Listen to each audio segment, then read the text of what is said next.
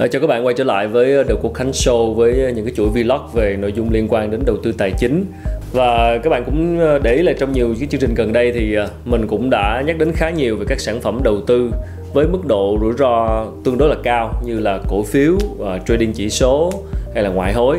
Và mình thường xuyên là khuyến nghị các bạn là phải tìm hiểu thật kỹ về những sản phẩm để lường trước những cái rủi ro phát sinh uh, khi mà chúng ta quyết định xuống tiền nhưng nếu mình nói đến một hình thức đầu tư mà các bạn không cần phải tìm hiểu quá nhiều cũng như là không phải mất quá nhiều công sức để tham gia thì bạn sẽ nghĩ như thế nào? Thì uh, thường khi chúng ta nghe những lời chào mời như vậy thì sẽ nghĩ ngay là đây là những, những cái hình thức lừa đảo hoặc là có gì đó không minh bạch. Nhưng mà không hẳn như thế. Thứ mình muốn nói đến ở đây đơn giản đó chính là đầu tư vào một sản phẩm gọi là quỹ mở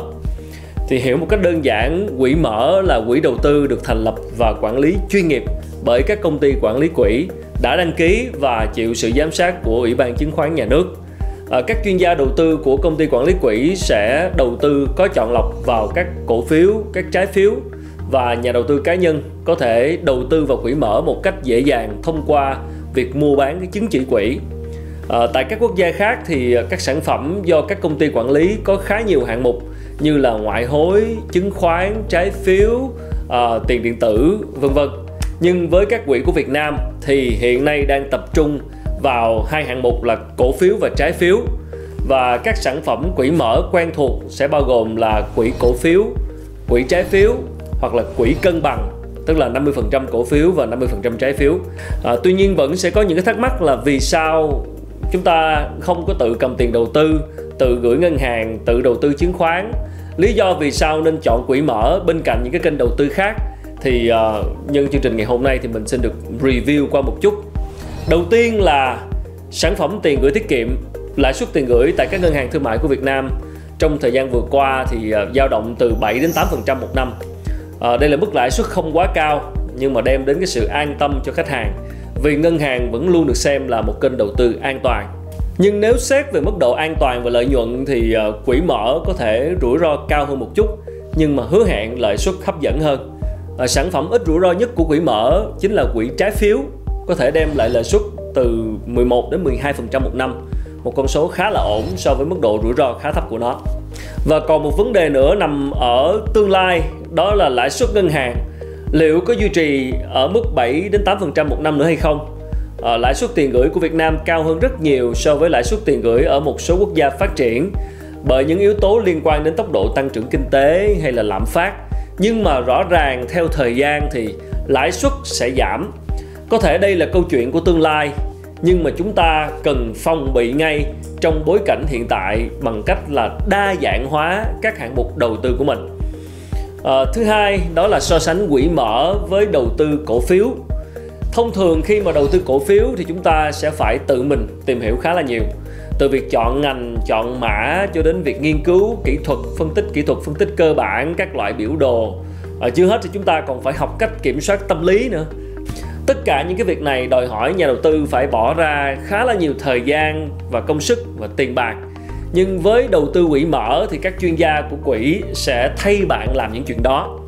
chuyên gia của quỹ là những người có học vị, có kinh nghiệm trên thị trường, nên mình tin rằng chúng ta có thể phần nào yên tâm. Họ là những người chuyên nghiệp, chuyên cầm tiền để đi đầu tư rồi.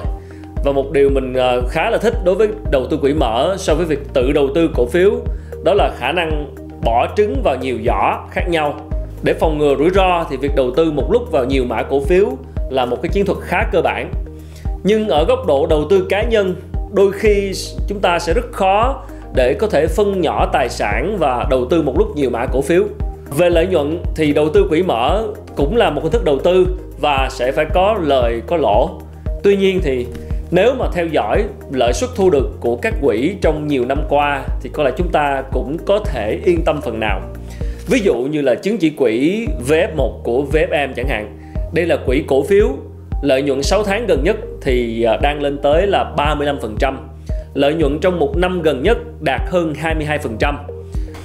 Về chiến thuật đầu tư quỹ mở thì ờ, mình nghĩ cũng không có quá nhiều điều để mà có thể chia sẻ, chỉ đơn giản là bạn hãy dành ra một cái khoản tiền nhàn rỗi nhất định, sau đó đầu tư vào chứng chỉ quỹ mà bạn tin tưởng cũng như là những cái chứng chỉ quỹ những cái đơn vị quản lý quỹ mà bạn đã tìm hiểu về cái lịch sử uh, lời lỗ của họ uh, về cái uy tín của họ trên thị trường. Thì cái phần tiền mà bạn uh, có thể suy nghĩ để dành ra 5 đến 10 phần trăm cái số tiền mình có trong tài khoản để tham gia vào chứng chỉ quỹ. Và đối với các bạn uh, chưa có quá nhiều tiền để dành chưa có quá nhiều tiền nhàn rỗi để tham gia đầu tư. Người ta nói là góp gió thành bão mình cứ cấp giặt cấp nhặt mình đóng một một tháng bao nhiêu tiền đó một vài triệu cũng được. Rồi tích cóp từ từ để cái khoản tiền đầu tư đó nó sẽ sinh lời về cái cách đầu tư quỹ mở thì ờ, cũng khá đơn giản thôi, bạn có thể liên hệ trực tiếp với các công ty quản lý quỹ uy tín trên thị trường hiện nay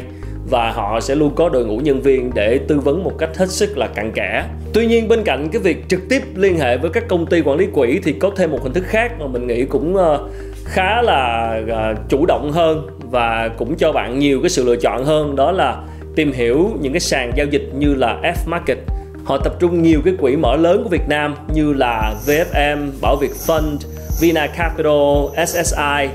và trên nền tảng này thì nó giống như mà nói gọi nôm na một cách dễ hiểu là như một cái chợ vậy đó. Một cái chợ để mà chúng ta mua bán các sản phẩm quỹ mở chúng ta có thể so sánh với nhau thì mình lên đó mình sẽ coi được các thống kê về lịch sử lãi lỗ của các quỹ đó trong 6 tháng, trong 12 tháng, trong 36 tháng. Nên dễ để chúng ta cân nhắc và chọn lựa xem là mình sẽ tham gia đóng góp và đầu tư vào cho cái quỹ nào. Thì các bạn nếu quan tâm có thể ờ, click vào cái đường link ở bên dưới và có thể đăng ký giao dịch nếu mà muốn. Thì hy vọng các bạn sẽ có thêm một cái sự lựa chọn để chúng ta cân nhắc. Một lần nữa xin cảm ơn mọi người đã theo dõi vlog và xin chào hẹn gặp lại mọi người trong ờ, những chương trình lần sau.